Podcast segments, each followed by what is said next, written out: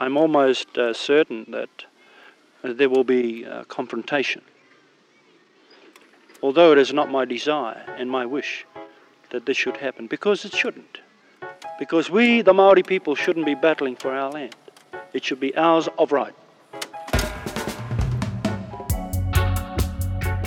Kia ora, and welcome to Ko Tamu Tamu Ao Māori Takeaways, a Stuff podcast about Te Ao Māori.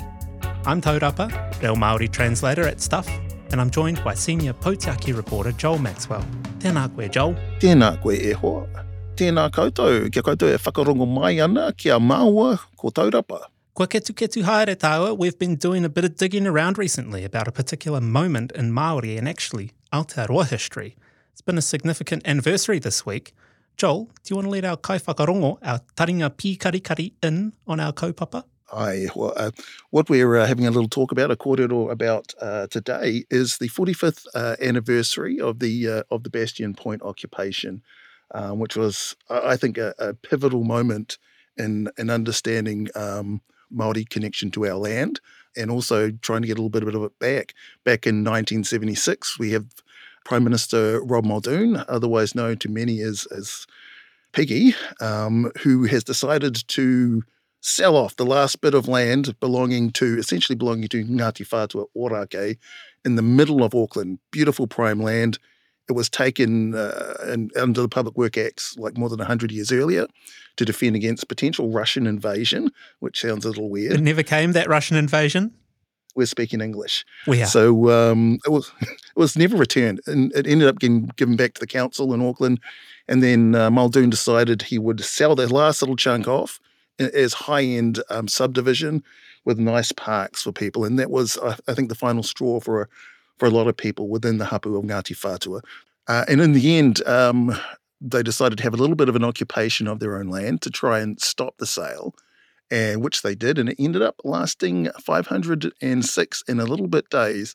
On the 507th day, they were removed. 220 odd were arrested, and about 800 police, military, armed defender squad members moved in and took them away. And what's a little bit of a overkill. So the whole thing is, uh, to me, about greed by the Crown to try and get this land that's plum land right in the middle of Auckland. They didn't want this uh, hapu to have it. And so over about 100 years, they slowly chipped away at it with public acquisitions and also you know, buying it from individuals. The whole thing started, I think, in about 1869 when what had been tribal land was split up by the Native Land Court and given over as individual titles to 13 people, which kind of like threw a hand grenade into a traditional way of of communal land ownership, for want of a better word. And, and so I think to me it brings up words like whenua, uh, and what they mean to Maori. And perhaps, Taurapa, you can. I'll throw this question to you. What, what does whenua mean? And it has multiple meanings, doesn't it, in Te Ao Maori? Yeah. Well, I mean, just to, before we get on to the whenua part, um, you're right about how it was broken up and, and essentially delivered to to specific people within that hapu and that iwi, and that's a very Pākehā way of thinking because land wasn't thought of in that way pre Pākehā arriving to Aotearoa. It wasn't particular person's land. It belonged to an iwi, to a hapu, and everybody lived on the land. It was everybody's land. So the idea of having a particular person in charge of the land didn't really sit very well with Maori, um, which caused a whole lot of controversies later on, a bit, bit of a chain effect. But to get back to your question, yeah, we do have this kupu whenua, and there are actually a few kupu in this podcast, so it's probably worth explaining some of them to our non Maori speaking listeners, just so that everyone's on the same waka with us and we all know what's going on. So, very briefly, whenua most commonly means land, um, ground, but it also embodies that connection that we have to the whenua as well, because whenua is your placenta. And it just it just goes to show how connected Maori are to the land that they come from. That we have that word for our connection to our mother when we're in the womb is the same same word that we have for our connection to the land. So that whenua has has a meaning of connection on, on, on various levels. Papakainga, that's another word that pops into my head when I think of this block of land. Papakainga, uh, papa, another word for whenua, ground in this in this instance. And kainga is home. So it's it's the the grounds where your home is, essentially your your safe haven, where you feel safe and where you feel grounded and calm. That's your papa kainga. And that, that's different for every every iwi. Normally it's within their own rohe, their own region. That's your papa kainga, where you feel most at home and you feel safest. A couple of other ones we need to point out are tangata whenua and mana whenua and the differences between those. Tangata whenua you'll hear in this podcast is the people of the land, the hosts, the people who belong on that land who call it their own land. And that's different to mana whenua uh, in the sense that mana is something held by the tangata whenua. So mana, we could write a whole PhD thesis on this and still not quite understand it, but at a very, very basic level, mana are the rights to a piece of land in this instance. So mana whenua are the rights to that land that the tangata whenua have. Right, and, these are important issues, and obviously, um, the the people who initially made that stand were led by a um, by one of the leaders within that hapu within the iwi. His name was Joe Hawke, and he started up a committee to occupy that land, and it drew a lot of different people on board over that period that they stayed there. You heard Joe at the top of the podcast speaking. Tragically, also during the occupation, a young girl, uh, Joannie, five years old and a member of the Hawke whānau, uh, died in a fire, adding to the challenges for the people dedicated to this cause. That's right, yeah. And we're gonna we're gonna hear uh, some interviews uh, with a couple of very significant figures who were up at Bastion Point at Takaparawhau. It's a real Maori name. Um, and their connection to Joe Hawke, as you mentioned, but also their connection to the whenua up there, what their story is and how they remember it, and and our takeaways from from their kōrero. And the first person that we spoke to around Takaparawhau was Hilda Halkyard Harawira, who was there during the occupation, and she shared some of her whakaaro with us.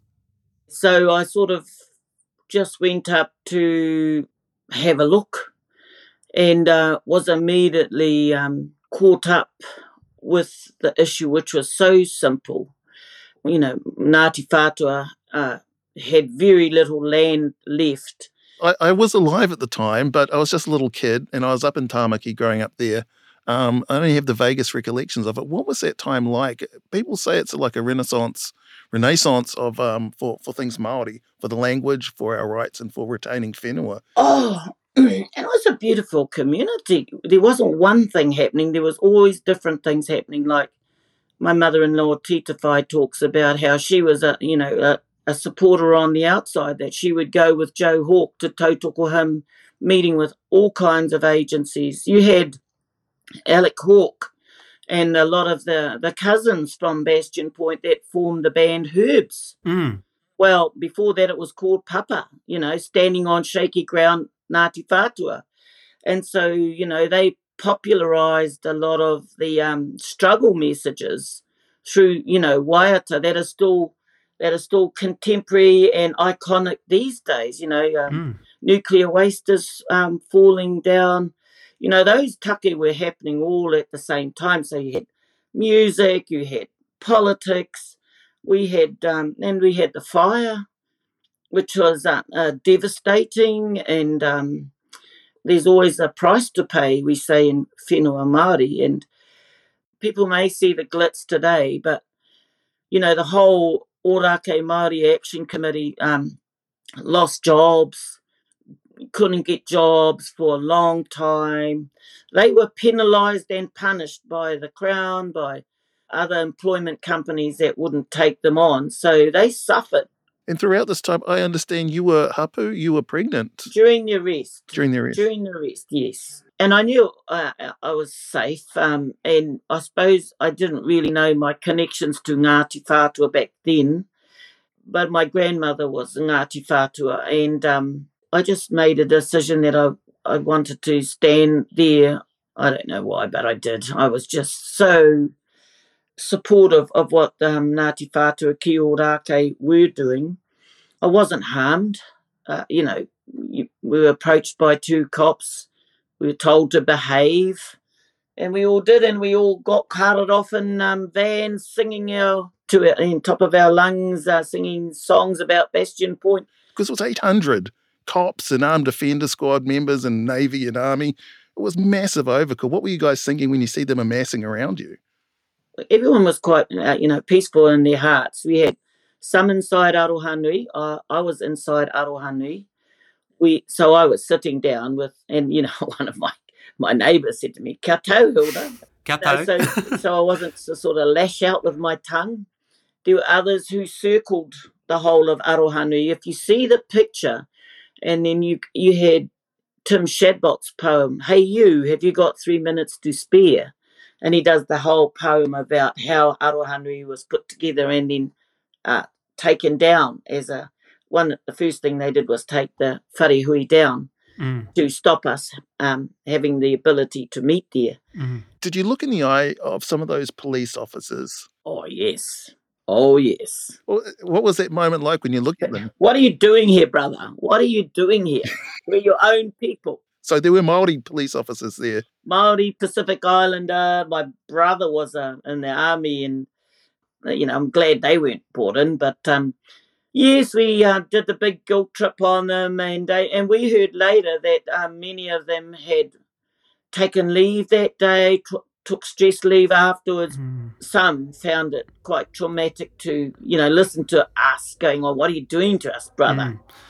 you know these bastards don't care about us. They're stealing our land, blah, blah, blah, blah, blah. It must be quite a difficult situation to be put in as a police officer who's Maori or or maybe Pacific Islander, having to essentially fight against your own people because it's your mahi. Um, I mean, we saw that in the Springbok tour as well. There were lots of Maori cops who, Yes. who were put right on the front lines, um, probably just to, to cause more havoc than anything else. It must be quite a difficult thing to do. Must have been for them. Mm. Do you feel much sympathy for them? Mm, um, I just think it's something that, you know, everybody has to uh, figure out what side they're on. Obviously, in the long run, there were um, Ngāti were able to get back some of the land and get a payment. But to you, what is the biggest thing, the biggest gain that came out of sticking it out for those 506, 507 days? Other than uh, um, the, the wonderful wānanga where we, we learnt stuff that you could never learn in a university, um, I think is watching Ngāti Whātua and the gains that they've made for their people today. To me, that's the most positive thing that's come out of this is watching them assert their rangatiratanga. And also, I have to say, I love the partnership that they have with the um, Auckland City Council. You know, when people say that co governance or co management can't work, I just say, hey, take a look at this Mm. To say that you know that it's too extreme to do is like ridiculous. I think they've been at this for maybe over twenty or so years. I'm not sure how long. He hua no mō ngai Māori katoa, are there benefits for all of us as Māori from that occupation? I think so. Um, one to see that it can be done. Some of our battles were won by just ordinary people, and the tenacity of ordinary people with lots of community support. That it can be done, it can be won if the struggle is just and uh, people get on board.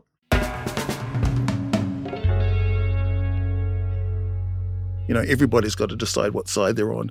And there was this in- incredible moment when the police swarm onto this place, and some of them are Maori, and they're removing people from their land. Yeah, it can't be very easy. I mean, they are just doing their job, but I'm sure there's a lot of internal conflict whenever they're thrown into a position like that where they have to essentially fight against their own people. And there'll be many of those policemen um, and, and other authority figures who, who went home at the end of the night probably not feeling great about a, a good day's work. Yeah, for all Maori, we we have this question we face of how far we go into Ao Pākehā. And I just have a question for you, Taurapa. If you're in that position, if you had a family to support, would you go on to uh, Takaparawhau and remove those folks, or would you just quietly not turn up that day or not take that job? Yeah, that's a really difficult one, isn't it, Joel? I might get COVID. it's 24 hour COVID. We all know about those 24 hour COVID cases. I think that might be the best option. Yeah, I mean it's it's tough for everybody involved. Hilda, reading between the lines of what she's saying, she didn't have a lot of time for the Maori who chose not to support them. But I can I can kind of see both sides. We were so fortunate to be able to speak to Sharon Hawke, Tamahine, daughter of Joe Hawke, who was at Takaparawhau for the noho. We asked her to set the scene for us. If I was to stand on Takaparawhau right this minute, uh, I'd be standing beside my father's grave and Joanne's memorial, and you'd see uh, reserve land with no buildings on it. It would look out towards Rangitoto. There's definitely a feeling of home, of Papatūānuku. There's a feeling of a whole lot of memories, uh, especially with um, memorial. It's a beautiful, important part of the whenua for Ngāti Whātua. And it, it's not surprising then that the Crown seemed to spend an awful lot of time and energy chipping away and taking, trying to take that land, alienate it from your from your iwi over like hundred odd plus years. Well, they gave it a good go. Um, they can't say that they won. We can. I've watched your dad speak. I've only seen him on video and stuff talking, and it's such an experience. He was a fantastic orator, but also uh, I've said this before. He seems to speak without a, a real sense of bitterness. Uh, he speaks with a positivity that really is quite uplifting for people who watch him. But he had every right to be bitter and angry. I think, from what I've understand about what happened up there. And part of that was there was that village that I think he lived in uh, in the early 50s, which was cleared out, that not a lot of New Zealanders even know about what happened there. You know, and uh, the thing called Boot Hill. Can you talk us through what happened then? Uh, sure, Joel. So our village was down on the pa, we call it, at uh, Okahu Bay. Uh, the papakainga there was um, had been settled by us for at least a hundred and odd years. My dad, his mother was born there. It was the heartbeat of our people. And uh, Dad remembers being a 10 year old holding his grandmother's big skirts. In those days, they're really layered, multi layered skirts. And he got lost in holding her because she was howling at the burning down of her whare by the Auckland City Council workers. Our village was razed to the ground um, by an order from the Crown. So basically, we were booted up the hill. And that's why it became known synonymously as Boot Hill. And back in the 50s, 60s, 70s, 80s, and 90s, if you caught a cab from town and say Boot Hill, the drivers knew exactly where to go. Didn't say Kitemoana Street. Some saw it as a bad name because of its Western American connotation, but in fact, it was exactly what it was. We got booted up the hill. Did, did your dad ever talk much about how that affected him, what it did to him? He only ever talked about that. And uh, you can imagine an image of a young child holding on to his grandmother. You can imagine uh, his fear. You can speculate the trepidation. You can understand his commitment now uh, to fighting that injustice. And, you know, we talk about intergenerational trauma. My dad was traumatized by that. And why is he not bitter? Why was he never hateful towards the enemy? Um, he'd say things like, well, I needed a Muldoon. I needed a Muldoon to polarize the issues of land injustice. Because every time Muldoon gave it ear, the support, it just grew. Mm. And so uh, time moves on, and we get to day, I think, 507 of this occupation. And all of a sudden, there's hundreds and hundreds and hundreds of police, armed defenders. The Navy's, off, I think, off the coast. The Army's prepared to end this occupation. Can you talk me through? Were you there on that day when when they came in? So that was the first eviction. We had three. Mm. Uh, that first one was uh, I coined it uh, from a dear friend who called it the day New Zealand cried. It was very uh, scary. I thought we were going to lose our lives.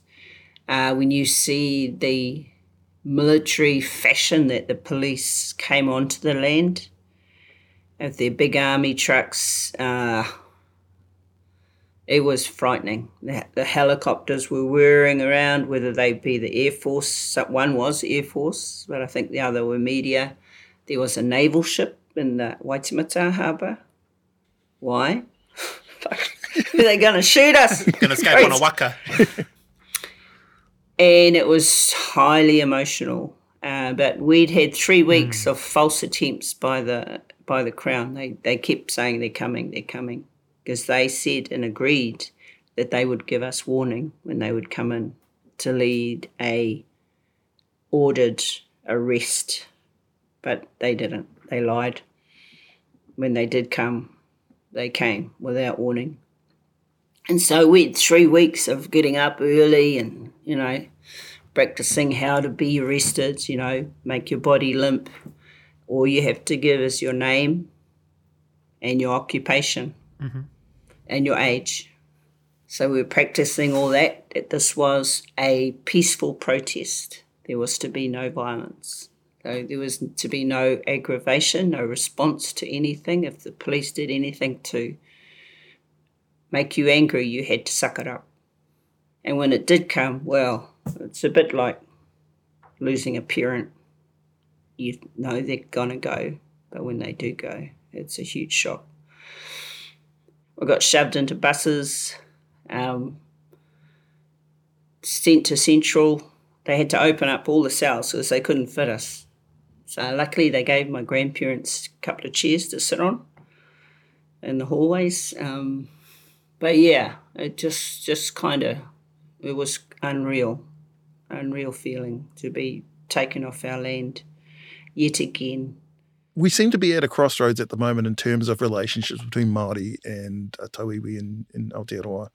You know, it's do you feel like there are lessons that can be learnt that can help us deal with these things like co-governance from from Takaparawhau? Well, you know, I work with a lot of Pākehā who have already sorted out their stuff, you know, and they call themselves um, uh, te tiriti tangata. So they've done their homework, they've done their research, they've realised that, yeah, Māori are actually uh, needing to be supported in terms of our economic, uh, educational developments that we need the tautoko. The ones that don't want to go to tiriti wo- workshops and realise the true history of this country are the people in the corporates. Now, they're the same in any other country, any other Western country. They will not change unless they see and feel the need to. So, the whole purpose of talking to you is to share the story, deal with the amnesia that's out there, that there'll be a member of one of those families that will hear our story, that will then be sitting at the table with Papa and Mama, and they will bring up the corridor. Where were you when the eviction took place? What were you doing? Or what was my grandfather doing? What was my grandmother doing? So, you know, for me, so I'm not going to tackle the Society of New Zealand because they have not given my people the time of day. I'm into talking with people who want to hear the kōrero. I'm into talking with people who have not heard it yet but have an open ear. And if they just happen to be, you know, CEOs in New Zealand or whatever, then fine. Okay, te pai. But whoever our audience is, that amnesia has to stop. The inequity of telling the history of Te Iwi Māori has to stop. And one last thing, that 16 and a half year old who's sitting in that cell in Auckland who's been taken off her land, what does she say to other 16 and a half year old uh, Māori people out there who might be listening to this, who might be wondering where they sit in the world, their place in this thing? You know, 16 year olds are more uh, concerned with their mates, you know, and where are we going? What fun are we going to have? You know, who are we going to have this fun with? Uh, I grew up too quick. I think um, I missed out on being a 16 year old. And so I really can't answer that question. Sorry, Joel. But the 61 year old can tell you I would do it again. Imagine being 16 and being in this incredible moment of history. This changed people's opinions and ideas and reshaped a new generation coming into how they approached the injustices that Māori had um, had experienced around their land because this was just so damn obviously wrong. And she was there as a kid. I, I wasn't doing that sort of thing when I was 16. I was probably staying at home watching TV. So um, I feel a little bit inadequate after having listened to her kōrero around how how much she was at the front line of these kinds of kaupapa and that the sorts of things that were going on for her at that time. Um, it's it's just it's pretty special listening to something like that. Yeah, I was um, I was particularly um, moved by the discussion she had around the removal of that village. There was that village that was um, moved on by the authorities back in the early 50s, essentially for high, you know, they said it was for like, you know, because it was unhealthy to live there. But the Queen was visiting in 53 and, and you know, it's well known that they just wanted to clear out a, a supposed eyesore so it wouldn't upset the Queen's visit. Um, it's a shocking thing. And, you know, the impact it had on the likes of Joe Hawke was obviously incredible. Sharon shared some of that with us. And, um, and also she talked about wanting to stop this, this amnesia that we have for these for these things that have happened, and that really affected me hearing that because um, you know memories, history, our past. These are all things that um, that hold you together, whether you're a young nation like Aotearoa, New Zealand, or an aging middle-aged man like myself. You've got to you need to know your past, remember your history. It's sometimes it's the only thing that's holding you together, and other times it's it's really hard to deal with. Um, but you know, Joe Hawke for me is my hero in that case, in that he had this trauma, he had this pain, and was this positive force for change within his hapu iwi and Maori in general, and and everybody in New Zealand. Yeah, there is a lot of selective amnesia happening at the moment in our ao, isn't there? Uh, on both sides, you know, reo, uh, Pākehā mai, Maori mai, there are moments of selective amnesia where you just pick and choose the parts of history you want to remember and you sort of forget about the other ones that don't quite put you in the best light. And we see that all the time. You know, it's a very political issue. And Sharon's right. We can't forget these things because they are so very important to, to our development as a nation, whether you are Maori or not. Um, there's there's a lot of takeaways to be to be gained from from remembering kaupapa like this. So it is really important, 45 years on, to continue to have these uh, these hui and remember what happened, um, remember the fights that were fought, and the losses that were felt as well. But then also look at how far we've come since then. You've been listening to Ko Tamu Tamu, Ao Māori Takeaways, a stuff podcast about the Ao Māori. I'm Joel and I've been talking with Taurapa. Tēnā rawatu, Taurapa.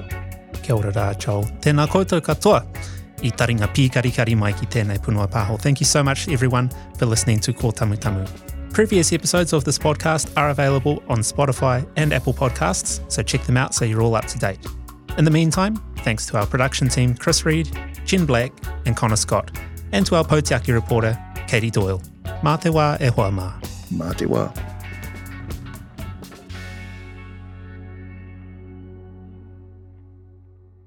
Prepare for an unfiltered journey through the harsh realities of infertility. My name's Nadine Higgins. I'm a broadcaster, a journalist, and I've been trying to make a baby with my husband. That's me. I'm Dan, and we reckon infertility is lonely enough without making it a dirty little secret. In The Human Race with Dan and Nadine Higgins, we share raw and unvarnished stories of couples who've faced the brutal truth of infertility. Unless you've been in it, it's, it's really tough and really lonely. Yeah, and also, this is really weird, but baby showers, you don't need to open the presents in front of everyone. Confronting the harsh reality that not every story has a happy ending. This very blunt, abrasive doctor who I had, you know, had not seen before, who delivered the news, just like, you'll probably never have a natural period again, and you'll probably never have a baby. The Human Race, where we share the untold stories of couples in the race of their lives to create a life. I feel like I nearly missed out and I got to do it. And so I feel really lucky. So it's been incredibly positive. Listen today at stuff.co.nz slash the human race or wherever you get your podcasts. The Human Race is proudly brought to you by Elevate.